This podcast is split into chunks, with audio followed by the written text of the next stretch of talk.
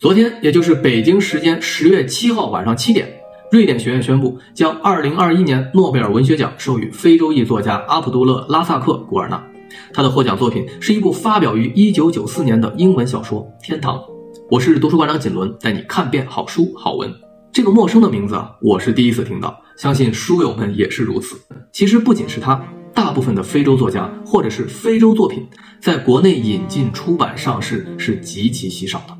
我查了一下资料，即便是这位新晋的诺贝尔奖得主，在国内也只是在九十年代出版的一本名叫《非洲短篇小说选集》中刊登过他的作品节选。因为对非洲的政治文化、风俗习惯了解不深，这自然就有很高的阅读门槛。再加上引入书籍较少，读者少，市场冷。长期下来，我们普通人对非洲文学的面目是非常模糊的。获奖者古尔纳今年七十三岁，一九四八年出生于非洲坦桑尼亚的桑吉巴尔岛。上世纪六十年代末，古尔纳以难民的身份抵达英国，此后是定居英国，用英语写作。这和二零一七年获奖的石黑一雄是一模一样，同样是离开故土，定居英国，用英语写作。本次获奖呢，瑞典学院给出的获奖理由是，他毫不妥协且富有同情心地揭露了不同文化和不同大陆鸿沟之间殖民主义的影响和难民的命运。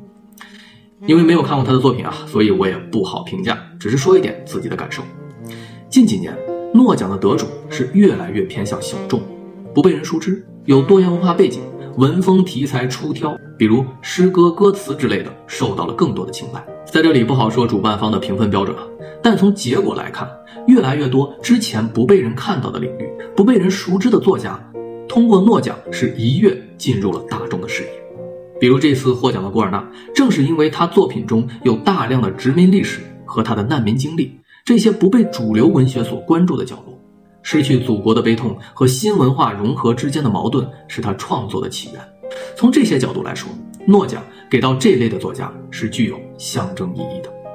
但是如果作品的文学水平、作家的功底、文字的深度和读者的共鸣感不再成为重要的考评标准，仅仅只是为了给象征意义让路的话，我觉得这是否有点舍本逐末呢？我是锦纶，下期见。